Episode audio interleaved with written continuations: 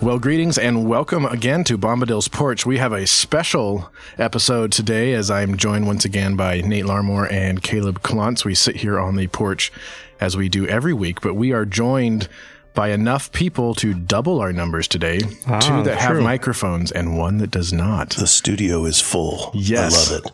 So we have published authors with us yet again. It was fun a while back interviewing Toby about his book, Raise Your Own Dang Kids.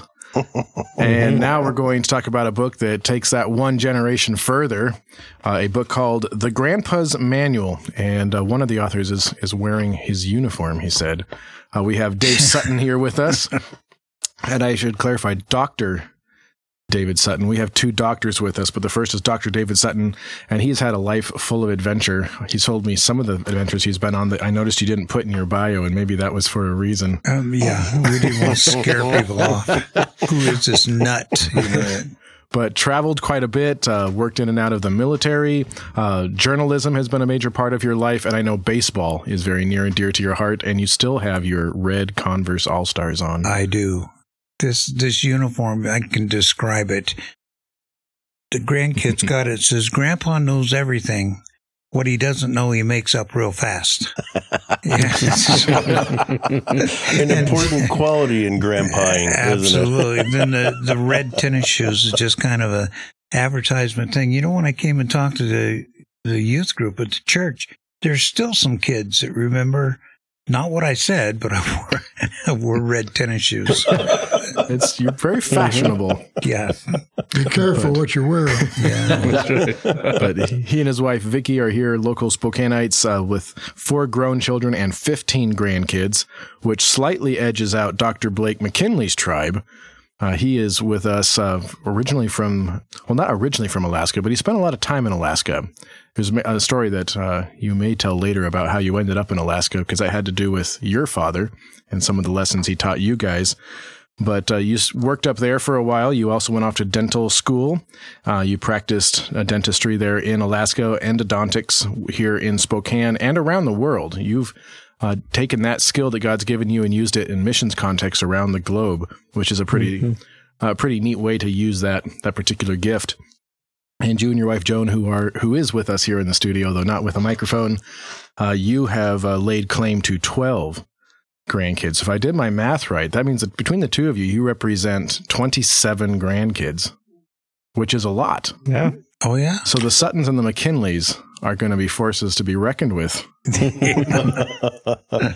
Now, because you're both doctors, if you're out having uh, a meal somewhere, maybe at the Applebee's, and someone screams, is there a doctor in the house? Do you both stand up?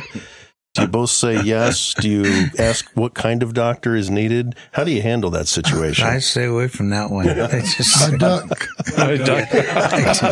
Yeah. No, now, I guess, I'm just guessing that a, a dentist has some kind of medical training to where if there was a medical emergency, um, could you Blake deliver? Could probably do it. You deliver a baby on an airplane or something with, that, with a clamp and um, you know, some kind of a jaw. You don't have to worry the baby won't have any teeth. So you, that's right. You know what is interesting though is uh, I was out at a restaurant and and uh, somebody just popped up and went over and did the Heimlich maneuver on this person, and I was sitting right across from and I didn't notice that they were. Uh, choking, huh? Yeah, they were choking. Oh, so, wow. Oh, they were choking. You know, I was yeah, hoping oh, the person yeah, yeah. needed the maneuver. They okay, did. That's yeah. good. Oh, my. But it's easy to um, just be in your own world, you know. Mm. Mm. Very true. I wanted to say thanks for having us. I've been wanting to sit on the porch for a while, but I'm wondering where the lemonade is. Don't you sit on oh, the yeah. porch and have lemonade or... That that part may be not entirely true. It's kind oh. of a modern country porch, really. Um, it, the smell is better, but you're right. The, we are lacking in the beverage department in here. There's usually we? coffee. There's there's, off, em- there's often coffee. In the porch. We need a mini fridge in here with, oh, uh, with some libation options. Some libation options. It, over the we've been the kind record- that won't get me fired. Ideally, yes, yes, yes. yes. It's a particular kind of libation. The uh, over the two and a half years, two and a half, right? Mm-hmm. We've been recording. Are we in season. I can't even remember. We are two, season three. Years? Yeah. So um, Caleb has probably been the best example of of of exotic drink. Be, uh, vessels. Yes. He, oh, he yeah. used to have a table he'd bring in, and there was a giant almost cooler size for water or tea, yeah. and then you had a Viking a bowl's horn for your tea, your hot yeah. tea. Mm-hmm. Oh, yeah. And now he's just, well, I mean, you got the travel mug over there. Well, I tested the coffee and it's cold. Uh-oh. Uh-oh. That's no good. I've got espresso in my office. Do you want me to go make you guys we can fire that up? Too late. Too late. Oh, right. That's Too true. Late. But turning, yeah, to the book. I, Thanks, Chris. To the point. There's a smooth transition there. Is that why we're here? Uh, there's a, somebody talked once uh, about how there are a lot of people that want to say they have written a book, and not a lot of people who are willing to write one. It's a significant undertaking to shepherd a book all the way across the finish line. Uh, just a major accomplishment, and congratulations to you two for being able to hold a book in your hands that Thank you've you. you've produced.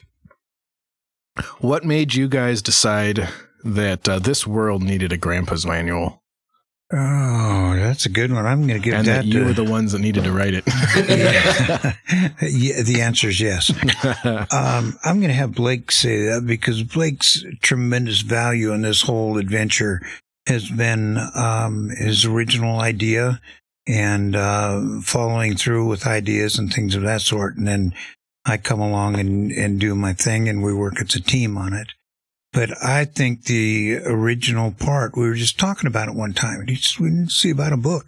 So I uh, give it to Blake and let him answer that. Well, one of the things that happened was that uh, uh, we were talking about different experiences. And uh, Dave says, you know, that would be a good, good thing for a book. So that's how it actually got started. It was um, it wasn't anything that was any flash in the pan or or just uh, wow, this is a great idea, but uh, just just from talking about our experiences and yeah. and so forth. So Blake and I were talking about that yesterday, and I I said that uh, my wife Vicky has been wanting me to write a book for a while, and I've been wanting to do that. And it's the one that I'm going to write later is still between my ears. And, uh, so I just tell people on the Grandpa's book that that uh, Vicky was the, the the bomb and Blake was the fuse. So we there you go. we lit the fuse and the book came out. Uh, nice. Yeah, and it is the Grandpa's Manual. But even yeah. as you mentioned in your book, uh, grandmas are also incredibly oh, valuable. Absolutely. You discuss in your introduction, uh, there's a section where you said we'd like everybody who picks it up and reads it to pause and say, hmm, I never thought about that. Oh, right. And I think there's a number of chapters that probably fit that bill, some of the stories right. that you tell. But I was also intrigued, and, and both of you mentioned this because you both have an introduction. Both of you mentioned the impact of your grandpas on your life and then the wisdom that you glean from them that is represented in this book. And that struck me because if you talk about the wisdom of a father to a son, for example, you're talking about a transference of wisdom across maybe thirty years, right? Um, when you're talking about grandparenting because of the impact of your grandparents, you're now talking about a transfer of wisdom that spans over a century mm. in many cases. What do you see as maybe some of the th- the characteristics of your grandpas that are in in the most short supply in the world today? If you if you can reach back to that generation and pull character qualities into this generation, what would be on the short list? There's a couple. We talk about that all the time. And, and uh, even uh, the um, children of some people in this room. I think think the biggest thing is that, that uh, we were taught how to work hard and the value of hard work. And we pass that on through the generations. My I've got four kids, and all of them work hard, and they're never without a job.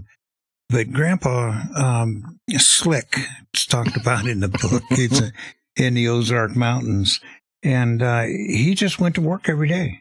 Even after he was done in the mines and retired, he'd go to work working in the garden. He'd go out hunting, and uh, uh, even in modern times, they they use a lot of this uh, hunting skills for their food.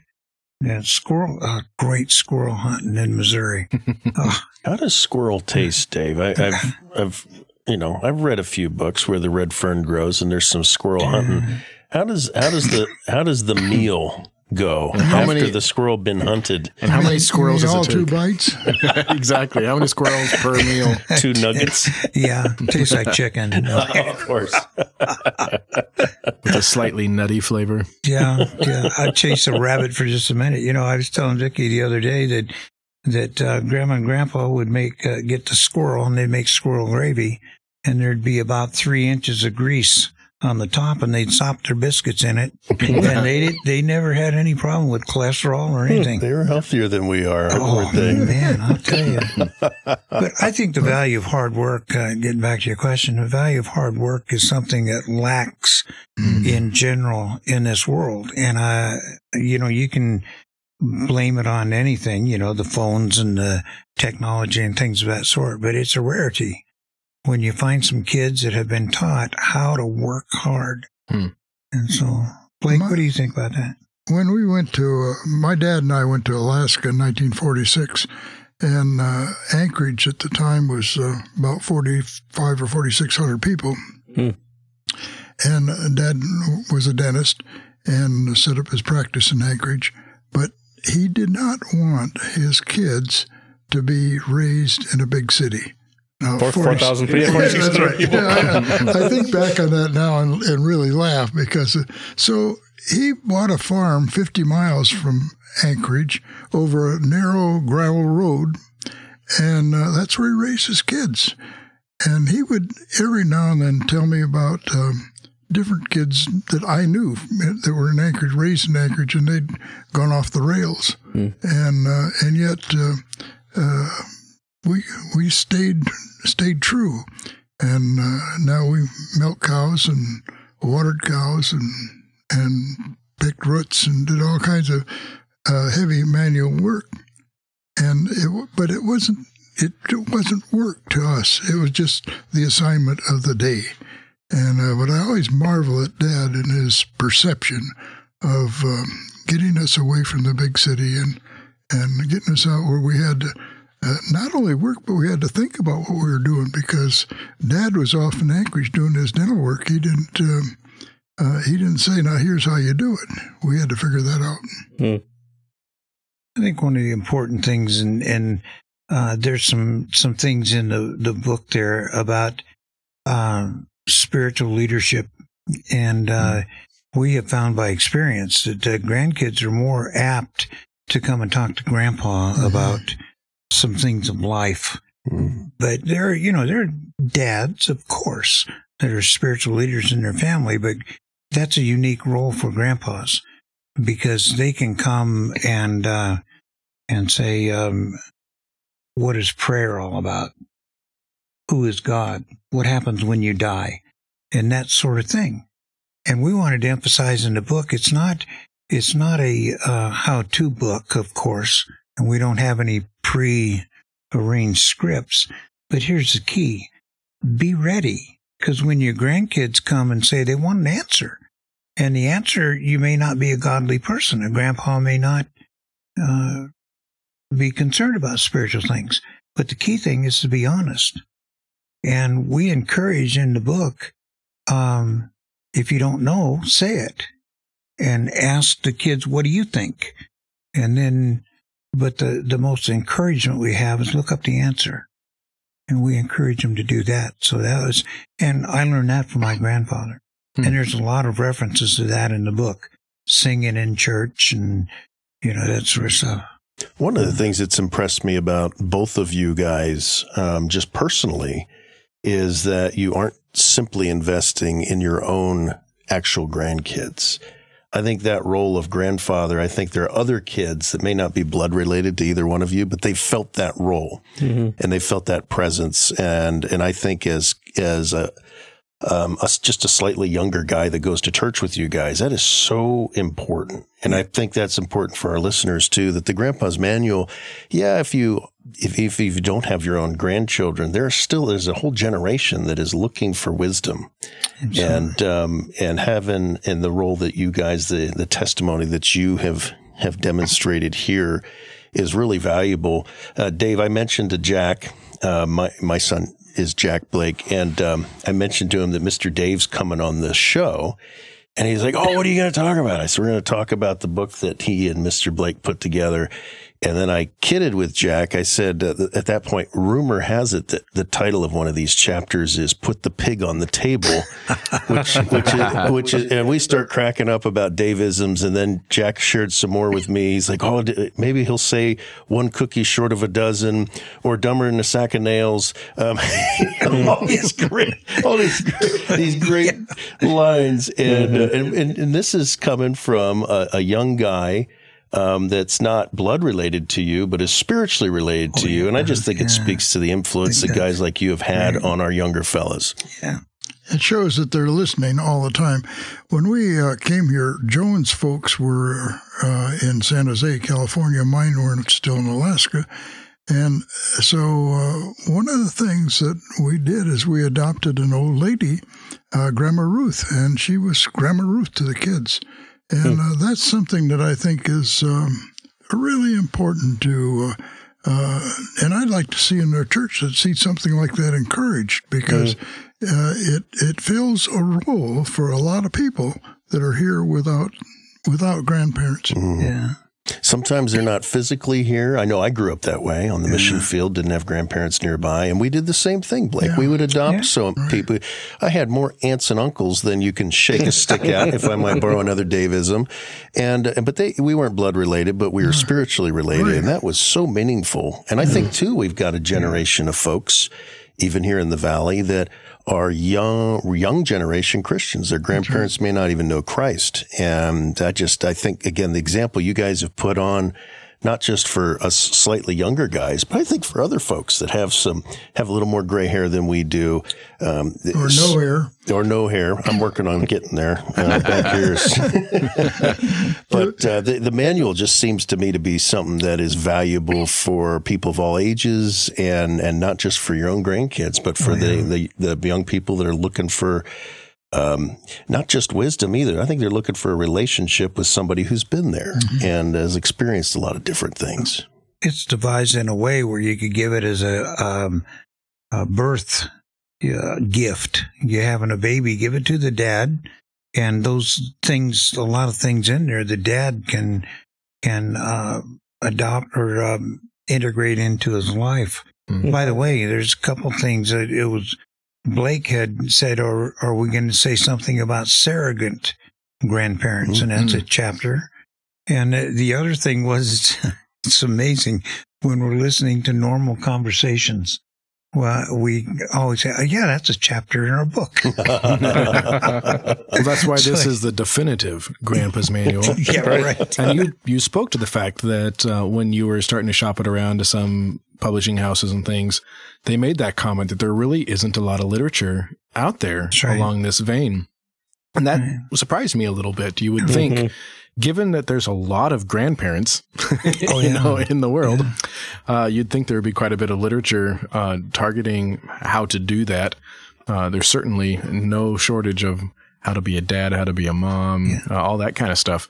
But it, It it does point to the fact that I think there is a big itch to scratch in Ooh. Our culture on what to do for that generation. Uh, as you lay out your book in the different areas of life that uh, you interact with your grandkids, yeah. it's a lot, right? From from playtime to work time to spiritual time to the home life to their vocation to the military. I mean, you, you cover a lot of ground.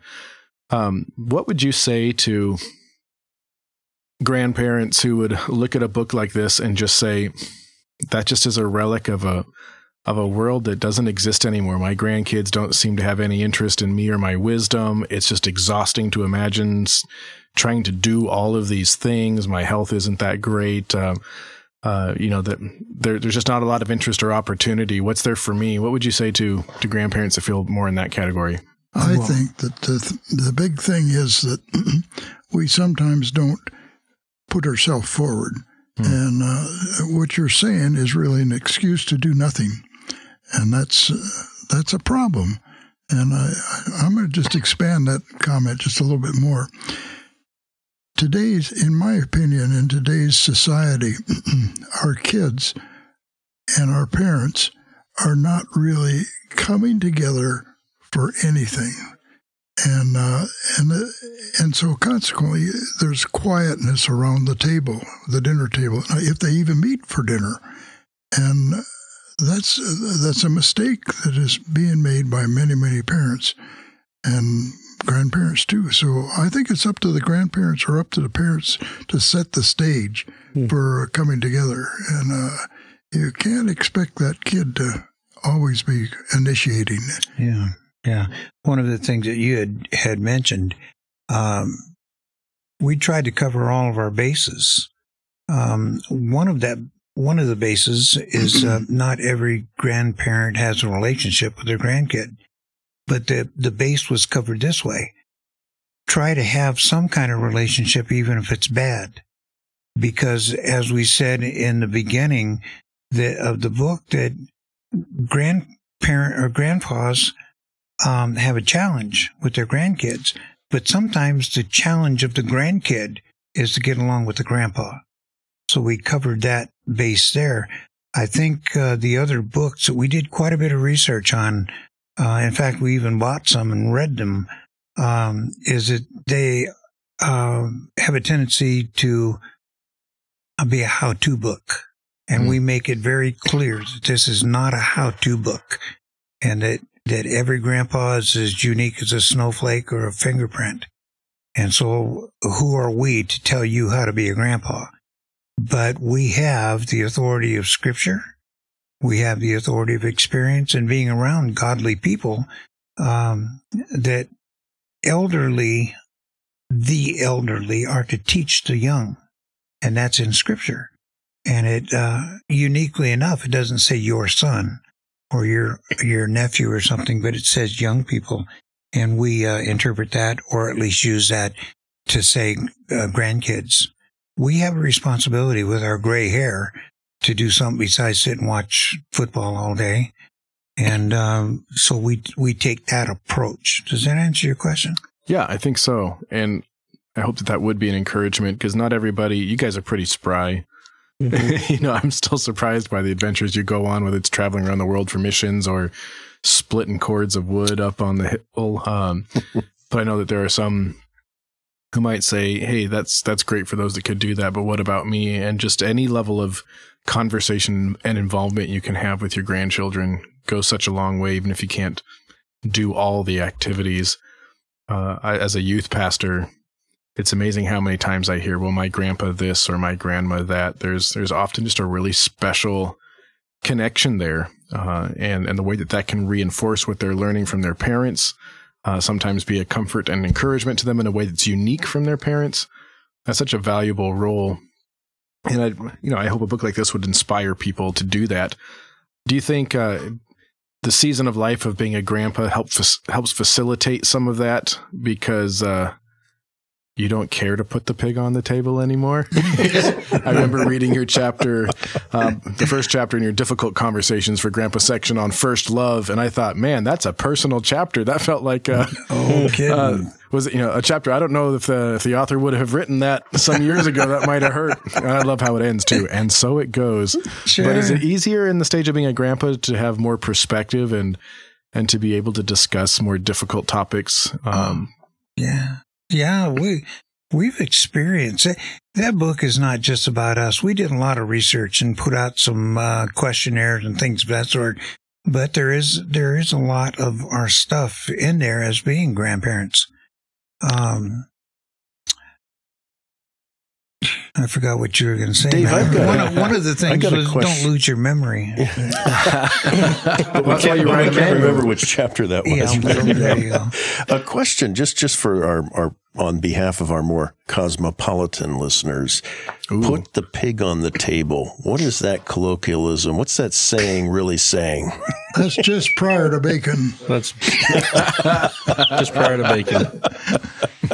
Well, I, we had, I think it's an old Ozarkian thing. Blake had, had first mentioned it, and I think I've heard that before. Or I've never heard that before, and he explained to me what it was. But it's a, it just simply means uh, get on with it. Get on with it. Yeah, yeah, don't take offense. You know, you know, Nate. There's some things that we need to talk about uh, that where we have to agree to disagree, mm-hmm. and we have to agree not to be personal. But if somebody didn't mention it to you, how can you correct what may right. seem? So putting a pig on the table, just say we're gonna we're gonna talk about it, and that's it. I don't. There's no offense. There's nothing personal. But, you know, you need to comb your hair once in a while. mm, I think there's a genius in that saying, too, because you're you're warning the audience that we're going to talk about something serious, but you're warning them with a hilarious saying, too, oh, right? Yeah. What a great way to start yeah, a serious uh, conversation. Yeah, yeah. That's good. I wanted to uh, mention a situation that just happened with me. Uh, we've got uh, one grandkid that has uh, been uh, off the rails, you might say. And so he's now in a uh, semi-quasi-military camp, and uh, it's uh, twenty weeks and so forth. But I just got a letter from him, and uh, he said, uh, Grandpa, I realize now that I have been a dirtbag. Mm. Mm. A mm. dirtbag. Yeah. And, you know, and he has. Mm. And, and that's, uh, but... He went on and discussed it, and we discussed some other issues and so forth. So I wrote him back, and I didn't t- I didn't agree with him that he'd been a dirtbag, although it's accurate. uh, but I talked about the other things that that were important to learn mm. while he was in this camp mm. and uh, so forth. So that just happened mm. yesterday. Mm. So, you know, you, you really don't know how you're going to have an impact on these kids. Mm. I love the way you guys proactively, uh, the business phrase over the past five years is lean in, right? That's the term. Mm-hmm. Um, as opposed to being passive and kind of slouching at the conference table, lean into the conversation, become a part of things. And I think that's something that you've, uh, is a great example that, uh, being a, um, Oh, patriarch, that's, that's a word that's been demonized, but, but, but having that, that mm-hmm. respected role as a grandpa, um, I love how you guys have, you've leaned in and you've leaned into the lives of your families. And, and I, I wonder, not, not everybody, probably even in our listening group, not everybody, uh, is comfortable with that.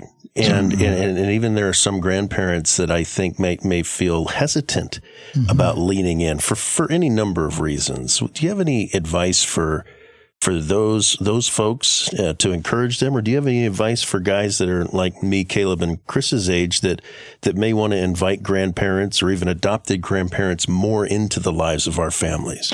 I think there's something going on in our in our culture today that's very destructive, and that is that um, our parents are not really looking, and our grandparents are not really looking to how they can relate to the kids. And and touch sensitive subjects mm-hmm. and uh, so forth. Uh, this one child I was talking about is very interested in going into the military. Well, both Dave and I had some experience in that area. And so we've been able to really talk turkey with him on a subject that he's interested in. And mm. I think that's a key. But, uh, I just see there's a there's a, a division between the care, parents and the um, and uh, and the kids, or the grandparents and the kids. Hmm. One other thing, I found that we were having a lack of conversation at our dinner table, where the conversation was very, very shallow. Hmm. So I realized in the church we were going to, they needed a pictorial directory. Now, this is back in the time when you shot the film, film mm-hmm. now. You developed the film yourself. What's that? Yeah, right. You, de- you developed the film and you printed the pictures off and you did all the, all that work. Mm. Well, if you had a bunch of light uh, film, you know, what do you do with that? And it wasn't something where myself or my wife could say, oh, no, here's the way we do it. It's something we had to really get into and talk about it as a family. I'm, I'm talking about conversations we had nearly every meal, mm. something about mm. that. So, you know, there's things like that that we can invent to do that um, that bring us together. Mm. You know, Nate, and answer your question more specifically, um, it's just the fact that grandparents are becoming more and more distant. Now, mm. there are a lot of uh, grandparents that live within driving distance. Uh, a lot of kids are raised by their grandparents and things of that sort. But I was talking to some people over at the retirement center, and they said, yeah, my son got a good job in Florida, and I have a daughter that lives in Minnesota, and so on and so on. Well, I said, you don't get to see your grandkids very often. Oh, maybe once a year, two or three years. I haven't seen them in five years, and they're they're just really growing. Uh, tradition past is it they sat at a place of honor mm. uh, in the family, but of course they were closer, and we didn't have all the flights and that sort of thing. But uh, grandma and grandpa is we've seen getting more and more put back in the shadow, and the reason is that our kids are raising their own families and they want to get their own traditions and all of that, that sort of thing. And the things that grandma and grandpa did are not as important to them. Hmm. And so we, uh, I think probably a good example of that is uh, we just have too much stuff hmm. and we're saving it so that uh, the grandkids can enjoy it. And we learned the other day who wants a crystal a serving dish from my grandmother's wedding that she would die to protect, and it doesn't mean anything to them. Mm-hmm. So the, the generation of the grandparents are kind of weakening a little bit. That's interesting. You know, in a way, uh, when we compare the world we live in today with, with the world one hundred years ago, one thing you hear described sometimes is the world is so much smaller now. It feels smaller. But I think the irony is that as the world has, quote unquote, grown smaller, people have grown farther apart. And yeah. uh, for some of the very reasons you just you just mentioned, does does the book explore? I mean, for the reader, does the book explore and give give I don't know, give some some sense of guidance or encouragement about how to how to keep our families from from being pulled apart by modern life? No. Okay. And uh, is that part two? Yeah, that's part two. Well, I tell you, we have come uh, across probably a dozen things that we could have included in this book. Mm-hmm. And uh, we spent a lot of time talking about the contents. And um, we have addressed that a little bit, but not specifically. We kind of hinted to it. Okay. But um Yeah, that's that's the thing, that the technology is separating us. And uh, there's a chapter about the tech- technological age passing us by. And uh, our kids, you know, they can they can compose a symphony orchestra on their way to school, and they can hack into the Federal Reserve System on their lunch hour. Uh, Maybe you know, they can fix it for us. Yeah. I um, I text my grandson once. There you go. That's about as far as I can go. But on the, it, we've also seen though that it is not those technologies that are are making our our children wise or happy. And I've appreciated uh, those those older couples. We have some in our youth ministry and and some in my in my life that.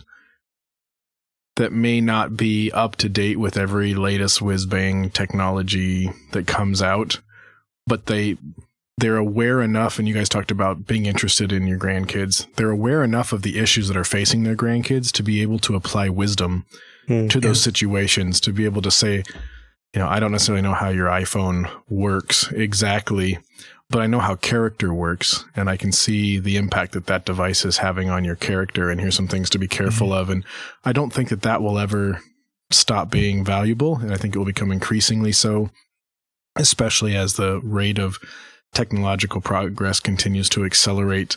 It's going to be really important that uh, the frog that didn't boil in that kettle is still able to peer over the edge and say, looks kind of hot in there. You know?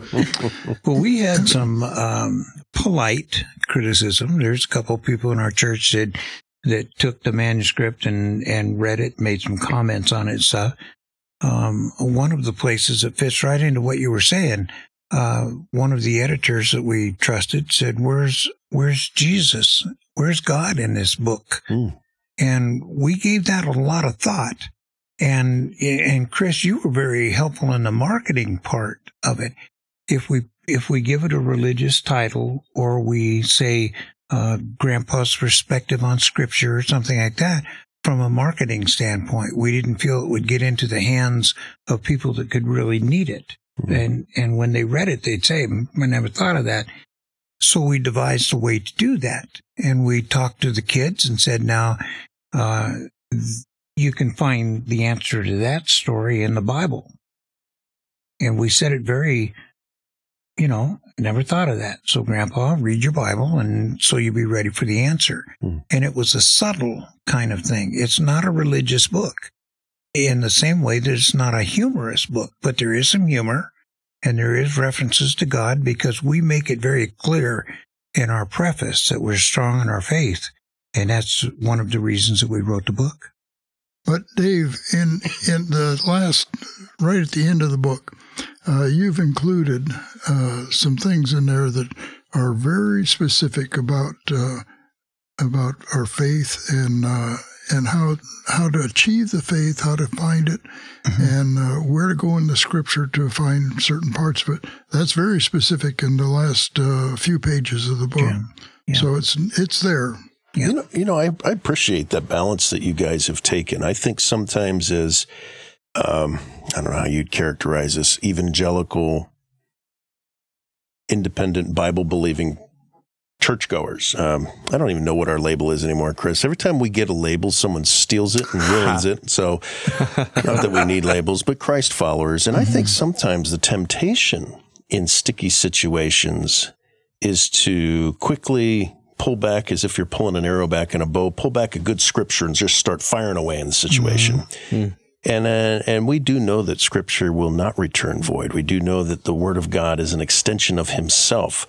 But I think there are times, too, that our testimony, oh, what was that old saying, right? Share the gospel wherever you go, and if and if needed, use, word, or, um, yeah. use words, I think it was. The famous quote that yeah. Tertullian didn't say. Yeah, yeah. yeah, well, that's why I didn't credit it to anybody. It's probably anonymous now. But I, I think there's a there's a wisdom to be found in in how in, in how we work out God's word. And mm-hmm. we are called to obviously obey God and to obey his word. And we're called to allow it to richly saturate the way we think, the way we live.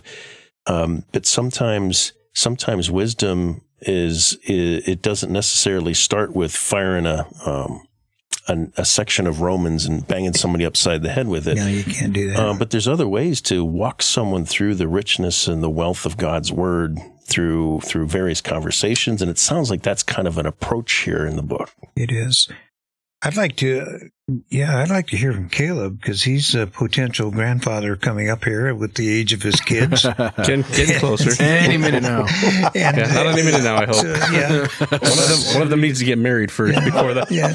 All of them all of them need to get married well, first, I mean, yes. Before I become a grandpa, there's uh, a certain order these things should yeah. take place in. Yes. Well, we got word this week that, that we're potential great-grandparents. Hey. Wow. Wow. One of our grandfathers getting married.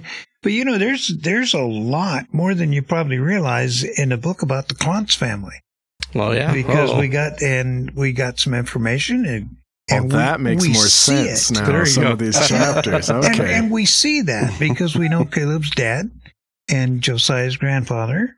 And mm. um, there's a, there's more than you, you think. Huh. Well, yeah, I mean, I, I picked up the book, and uh, I'm excited to read more of it. Actually, I was reading part of it to Linda, and she was just, you know, we were chuckling, and and uh, now she wants to read it too, because, you know, of course, you know, we, we know both of you, and, and we've known you both for, for a while anyway, so we can kind of hear you coming through in the stories. But uh, but yeah, I mean, I, I'm excited just to read it and just to glean. You know, it got me thinking.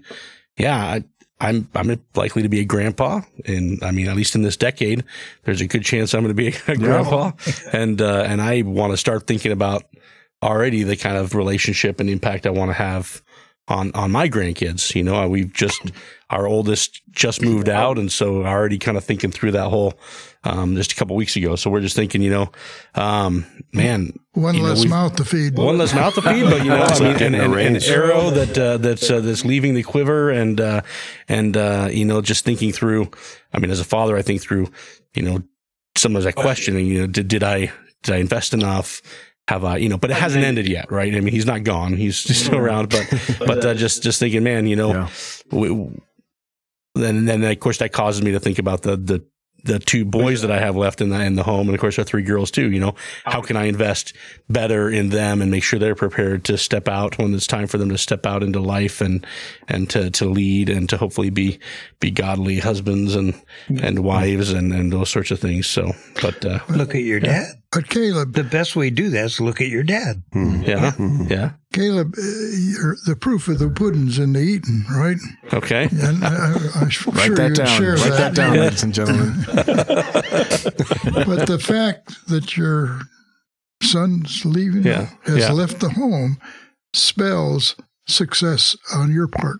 Sure. I hear all the time people saying, oh, my daughter's leaving. She's going to college. I am so going to miss her. And, mm. and I'm thinking, here, this girl is going out to face the hard, cold world. Mm-hmm. She needs support from home. Mm. And uh, sure. so uh, one other thing on this business of developing relationships, I, I want to say uh, we have Zoom. Mm. So mm. There, there's another very easy way to include your grandparents that are at a distance yeah. with your kids. But what I was actually thinking in terms of was my uh, grandpa and grandma McKinley were uh, uh, down in uh, Tucson, Arizona, and they were getting of the age where they needed help. So Dad put it, and we were in Alaska. Well, there's quite a difference in the thermal change between Tucson and just and a little. They, and these people are, you know, and they're eighty-nine or something. Well, that's my age, but but they were they were elderly. So, what, what, at what point, Blake? Now, do you consider someone to be elderly? Well, they don't have to be much older. Is it triple than me. Digits at this point? It's not the years; it's the mileage, as I understand it. There we go. Yeah. Well, I just saw my cardiologist yesterday, so that tells you something. Well, there you go. Anyway, Dad had a plumber come out and put an extra zone in their bedroom in our house in Alaska. And he did that so they would be comfortable. Mm. Now, where would you think about doing something like that? But uh, it was a lesson to me. Mm. And uh, and Grandpa was uh, he was a meat butcher and uh, a meat peddler. Mm. And he taught the kids how to butcher the meat and so forth, and he peddled it. But but he was a hard worker. And mm. uh, uh, one time I was up going out to plow. It was about four o'clock in the morning. Of course, it's light all the time there. And Grandpa was up. I said, Grandpa, what are you doing up? Oh, he says, tired of the bed. That was at ninety-four. Tired of the bed. But I don't know. See, that had an impact on me. Sure. You know? Sure. Yeah. And yeah. I know you guys have both mentioned um, just that unique role that you have at that season of life. Um, you mentioned, Blake, that uh, the proof of the pudding's in the eating. And so don't take this the wrong way, but you both eaten a lot of pudding, you know, over the course of your life. And I think that's one of the unique things about grandpas is a young person can know a a good sound principle to live by, but they haven't tested it, right? And the generation of their parents can know that same principle, but they're implementing it. But that a, a grandpa can sit back and have, take that same principle, but he's proved it. Mm-hmm. And he's proved it over multiple seasons of life and over uh, many different kinds of challenges and tests. And I think that that's, that's something that gets underappreciated. And, and I, I'd love to hear you guys maybe share a little bit about what are some of those truths that you hold most dear that now having put them to the test over the course of your life, Um, you you hold to be most valuable and most precious to you?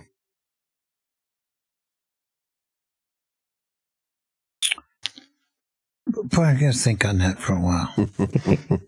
I think that the, the whole book uh, puts a, a, a canvas. So yeah, yeah, there's there's a lot. Um, some of the things. Uh, one of our favorite also is when. Uh, Junior high kid uh, gets dumped by his girlfriend. You know, grandpa's, it's happened before. But one of the things that ties in the, uh, the older generation that grandpa grew up in and the generations growing up now is, uh, is dating. You know, grandma dies and now grandpa is put in that mm. area of dating, and he has an opportunity to tell the grandkids what Scripture says about dating and choosing a partner for life. And um, it, it was it was said, uh, we pointed out that uh, first your spirit needs to come together. When you're dating someone, whether they're eighty-five years old or fifteen years old, your spirit needs to come together. And that means what church are you going to go to? Do you believe in God? Where are you with Christ in your life? And that sort of thing. And that applies to grandpa, and that applies to the grandson or the grandkid. The second thing in dating is after your spiritual places is determined, what about your mental state? Um, do you want to have kids? If uh, if you do, how many? Uh, is she going to work? We're going to have two incomes. You're going to be a, a stay-at-home mom. Where are we going to live? Why? Close to your folks, close to mine. Are we open? And then, of course, the third is when the matrimony comes to have your bodies come together, as Scripture says. And Grandpa can easily say that because it applied to him. And the key in that whole story is make sure you get the order right. And Grandpa can say that to the kids, because during his generation, you had to have permission from Dad to hold your girlfriend's hand. And now they just say, you know, let's live together and see if it's going to work. Yeah, yeah. And so I think that is a valuable lesson that our grandkids need to hear. do, Agreed. Do either of you guys have a particular thought or counsel or advice for for the the dads out there whose kids are still at home? Is there something, a lesson learned? We talk about that. You've eaten a lot of, were we eating pie or pudding? I pudding. can't remember what the saying pudding. was. Yeah, we were yeah. eating pudding. Okay. Proofs in so, the pudding. Huh? Yeah, yeah. Proofs in the pie, that doesn't work. But but is there is there, I guess, just reflecting back on your legacy, is there a, is there a particular bit of advice that that you think would be meaningful or useful for for these for younger dads whose kids are still at home? Absolutely. And then by extension, is there a particular lesson or advice that was given to you that was just turned out to be completely wrong? Well, I don't know about that one. I don't know about the wrong part, but I can tell you about the right part. Mm. And the right part is that you got to, sometimes you got to invent something to have a relationship with those kids. Mm. And, and, mm. and, and it's up to the dad to invent it. It's not up to the kids to come up with it, and they may, but it's up to the dad to invent it. And uh, and that's uh, I've just seen that happen in our lives so many times. Mm-hmm. And there was times when I missed on that too. You know, what would be some examples, Blake? Uh, just well, some things you invented to. One of the things was that uh, picture pictorial directory. That was a big one. Okay. That took quite a, quite a bit of time. But um, uh, oh. We I didn't start skiing until I was forty, mm. so um, I was kind of so it wasn't long before the kids were be up and down the mountain, mm. you know, and see you below, Dad, you know, type of thing, if they even said anything, and so and to carry that a step further, it wasn't long also that they wanted to race, and I said, no, wait a minute, now we started this skiing business so we'd have a relationship together, doing something. That does not include Sunday. Sunday, we're in church. Mm. Now, that was a hard call, but it was important to make that call. So those yeah. are the kind of things that you got to stay on top of what you're doing. You got to keep the purpose in your mind because the kids will uh, find a different purpose. That's a great tip. If I was, if I was going to go back to you, if I gave you a book, now my advice to you would be um, take the first eighteen years in raising your kids so that when they're eighteen, they're ready to leave the house. Oh, now, we have talked to a lot of people who say our kids lived with us until they were thirty-five or thirty-six. That's not doing them any favor. Uh, I remember my experience on that. High school graduation, I came home for the high school graduation dinner, and suitcases were by the door. And my dad says, send, uh, send a word when you find work. that's, that, that Did you know it. that was coming? Yeah, I knew. And I went out. I hope you knew that was yeah, coming. That was not a surprise. Yeah, and Dad always said, you graduate from high school, you jerk your plate off the table. And I went to dinner and there wasn't a place. And uh, point well taken. I was out of there as soon as I could. And it wasn't easy. But see, if a if a young dad could teach their kids, you're going to be out on your own one of these days. And uh, explain mm-hmm. to them that we're not charging you six hundred dollars a month for an apartment and so much for food and things of that sort. It comes with the package. And the package is, we want to make sure you're ready when you when you get out. And there's a conversation with mm. Grandpa about that. Mm. Yeah. And uh-huh. one of the one of the advantages to that that I think is also underappreciated is how much more time you have to be a grandpa. Because one of the things much. that we're seeing in our culture is that delayed adolescence, a downside to not choosing to grow up until you're thirty-five yeah. is that if you get around to having children, uh, you won't be alive to see your grandchildren. Mm-hmm. And so for the fact that you two have yeah. been able to not only uh, accomplish so much professionally and personally, to have the life experiences you've had, to raise a family, but now you're raising twenty-seven grandkids. Mm-hmm. And like you mentioned, you're looking around the corner at great grandkids. That is a that is a joy so many in this generation will not have simply because they didn't have the dinner table yanked off the table right. at some right. point. Well, you, you look at that and and uh, you you see that um, the first the hardest part of being a parent is the first forty years. Because you find that your kids are boomerangs, you kick them out, and they come back. You know, and uh, yeah, I can't, when, I can't relate to that. When you kicked yours out, they were gone. Huh? Yeah, immediately well, downsized the house. Yeah. Well, we haven't done that yet because the house is paid for, so, so why does it? In this market, you can't afford to sell and rebuy. Yeah. True. Yeah. You know, my daughter's coming in tonight at four thirty. We'll pick her up with her youngest, Seth.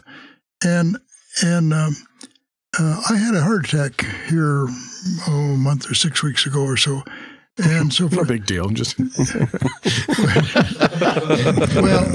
uh, yeah, you can make a lot out of it. Really, there's a lot of lessons there. Hmm. But my daughter is flying up now. She's got six kids, six boys, hmm.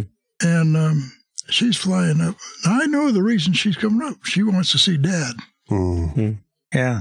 You know, yeah. That's a special thing. Mm-hmm. You know, you, and especially when you look at it from that standpoint. Mm-hmm. I wanted to mention what you were saying about these kids leaving home. There's a story about the father taking the kid that's just getting out of high school out in the back forty, taking his plate and putting an axe through it. Mm-hmm. Now the kid gets the, he gets the message that this this gravy train is over, you know? Yeah. And um, from my dad's standpoint, for me, he had us doing things that caused me to understand the world around me. And I can honestly tell you, the day I left home to go to college was just another day in my life. Mm. That, I think, is something we should all strive for. Mm-hmm.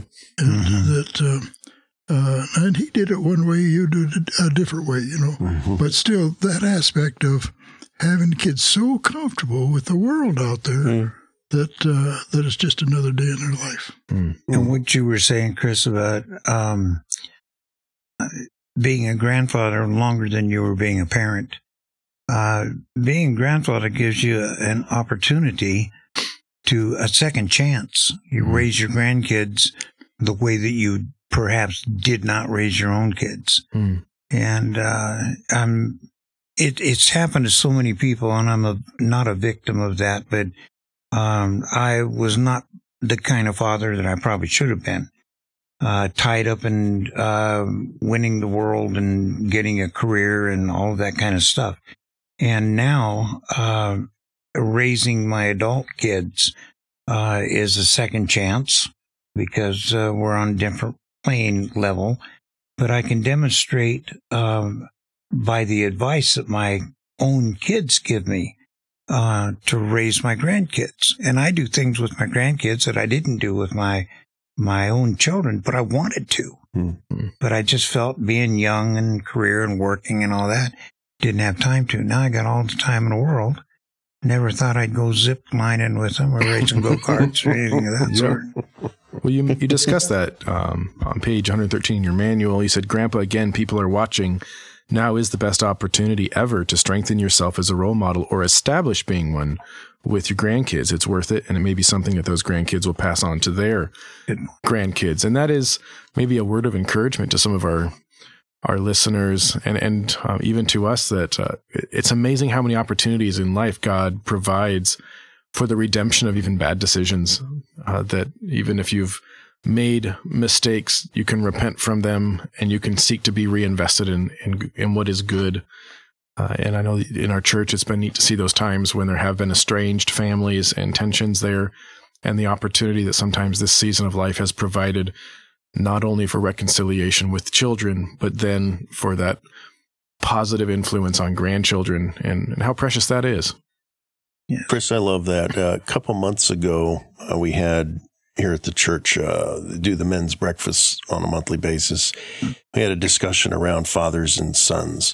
And one of the f- uh, best things that was encouraging to me coming out of that is different guys coming up and talking about that, saying it, to, to that very point, making the point that even though I didn't do everything right, I can I can go and start fixing it now. Mm-hmm. And for some of us, uh, that, that road of fixing it might be a little longer, maybe a little bumpier, a little more gravel than than others.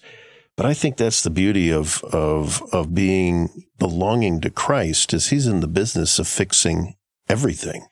And um, in the case of of family relationships, those are rich, but they can also carry some deep wounds. And I, I'm a I think it's great that it's never too late to begin to, to make a decision that I'm going to do this better. And this goes for us as dads, goes for um, guys as dads and grandparents. Uh, what a what a great example and an encouragement. And um, and I, I'm just I'm I'm thrilled to death that you guys have put uh, your experience onto paper. And that that mm-hmm. paper is not just it's your house, it's it's available through the world's largest company, Amazon. There you go. And available to anyone and Order everyone. Now. Yes, mm-hmm. yes. I, I think it's fantastic. That, and also, too, as you the time comes when you guys, I'm envious, you may you may go see the Lord face to face sooner than we do. When that time comes, your legacy will remain in the in the form of this book. And I pray that that's years away, because uh, we we jealously guard our friendships here. Mm-hmm. But it's fantastic. You took the effort, and I've I've only heard about how difficult it is to actually write a book and to actually go through the process that you all went through, that creative process of deciding what doesn't go in the book. And that's got to be painful, right? Yeah, this is first effort, and we really learned a lot. Yeah, well, I, we are grateful to you and your investment of your time and the way you poured your own heartfelt life experiences into this, and pray mm-hmm. pray that God will richly bless it and the many who read it. Indeed. Thank you. You, you mentioned know, the word legacy. Oh, sorry, go ahead, Blake. Oh, well, I was just going to say that I am in the process of writing my memoirs. Mm. I've been encouraged by Joan to do this, and my kids have encouraged me to do it too. I'm on page two hundred sixty something, wow. double spaced. But uh, but to go back through your life, and the and one of the things I'm trying to do in this write-up is to explain what went into certain decisions. And mm. and, and in other mm. words, so I got into dental school. Well, that started fifteen years before that, mm-hmm. you know, and so that there's a process there. That's anyway, those are some of the things that I'm trying to get into that, but it's but it's exciting, and I would encourage you to do that. Yeah. And now Joan has kept up memoirs, uh, her memoirs or her diary, for years, and uh, she's got you know notebooks full. And uh, I don't have all that. All, all I got was whatever's in my little pea picking brain, you know. See, that would be part, Blake. That'd be part of your legacy too. Yep. I've been trying to tell him he needs to get it hardbound so other people can read it. Mm. You were going to mention something mm. about legacy, Chris. Yeah, because you actually have a chapter called Grandpa's Legacy, well, a section um, called Grandpa's Legacy, and you begin it this way. Grandpa, what will be your legacy? What do you want to leave behind so people will remember you? And I wanted to sort of turn that into a question to you two in two parts. The first is, um, what do you want the gener- your grandkids to remember most about you just as a person? What are some of those legacies that you want to pass on as a person, knowing that your great-great-grandkids, your great-great-great-grandkids probably won't know who you are? Uh, that's just the nature of the world. Solomon talks about that in Ecclesiastes. However, we can have an enduring impact on our family tree by the, the character that we instill. So the, the second part of the question after what do you want your grandkids to remember about you personally is if you can, if you can push uh, one set of values, or if you can alter the way that your family tree will progress, even after you are personally forgotten, what's the, what is the lasting impact you would like to have on your family tree? I want, I put it on my gravestone, good and faithful servant. My kids, because I spent time in ministry, my kids and my grandkids uh, respect that greatly. And we've seen some tremendous things. But I'd like the legacy to say, he was a good and faithful servant and a little crazy once in a while. And I, I, I think that's it. Because I think you're I've on done, track. uh, I've done some red tennis shoes. I've done some things with, with the grandkids that um, most, there's a lot of grand grandparents or granddads that would not do. But uh, it it fits into who I am and who my, my personality is. You know, a day without learning is a wasted day. Mm. Um, life is too short to do certain things, and and uh, it's fun to get crazy with them once in a while. But I think that's a legacy that I'd like to leave behind. Mm-hmm. There's a Vicky mentions a lot of other things, but I I don't want to be remembered for how much I love baseball or mm-hmm. what an umpire I was mm-hmm. or something of that sort. This is something mm-hmm. they can grab a hold of, and they've seen it. Hmm. That's cool. Well, to me, the biggest thing for for me is a legacy of uh, being honest and being uh, and giving answers to questions or telling stories that uh, relate to the kids, but are not about the kids. But there's a purpose in uh, yeah. relating the story, and uh, so I uh, uh, anyway, that's that to me is. For, Is that's my mode of operation is to mm-hmm. tell stories. That's good. That's fantastic. Well, any final questions from you guys, or or any last words you guys wanted to put in on your excellent manual before we start to wrap it up here? Again, thanks for having us. It's yeah, been a pleasure. It's, we uh, we um, we're looking forward to the hardest part now, and I think Chris, you were helpful in that, dealing with the is, fame uh, and fortune. Yeah, dealing, yeah. When we become famous is the marketing. We've had a couple, um, we've got a couple uh, speaking engagements involved, one down in Efreda, and we're still uh, contacting aunties and uh, Reader's Digest and some other things of that sort to see what they want to do with that. So the, the getting the word out um, about it. Caleb bought a, a copy online. Yep. So you're all one step friend, closer to best-selling yeah, authors. Yes. Yeah. All of my friends bought one, so that's three now. I should have bought a ten-pack, right? Yeah. But uh, thanks for having us. We really appreciate being able to talk about it. It really is a treasure. This is exciting to uh, talk about the, the book and different impacts that the book can, can have. And, of course, it's only if you it, – the only way it can have an impact is to get it out there. And uh, and that's not our forte. And so mm. uh, that's going to take a little education on our part to, to do that. But uh, I go to Rotary, and so last Wednesday, yesterday, I presented at Rotary. Mm. And uh, that was interesting. That's One cool. of the questions was, was how much uh, friction is there? Fiction is there in the book? Probably some friction too, but uh, I, well, I hadn't thought of that because they're, they're really they're just stories about things that we feel uh, very important that are important. Tell them to read and, the chapter uh, on embellishing. Yes, I was like, you do have yeah. a chapter in here on we the topic. Do, yeah, we we have license to embellish. Yeah. That's part of the grandpa yeah, it is. Stage. Yeah. Yeah, well, I was reminded recently by an author that the cream rises to the top, and uh, through word of mouth, mm-hmm. eventually those things that have been produced with excellence and that have something meaningful to say, they they will eventually find their way, uh, and God is faithful. And so I do hope that this will be a blessing to many. Again, the name of the book is The Grandpa's Manual by Doctors David Sutton and Blake McKinley, uh, put out by Christian Faith Publishers. You can find that on amazon dot com. So check that out if you'd like to.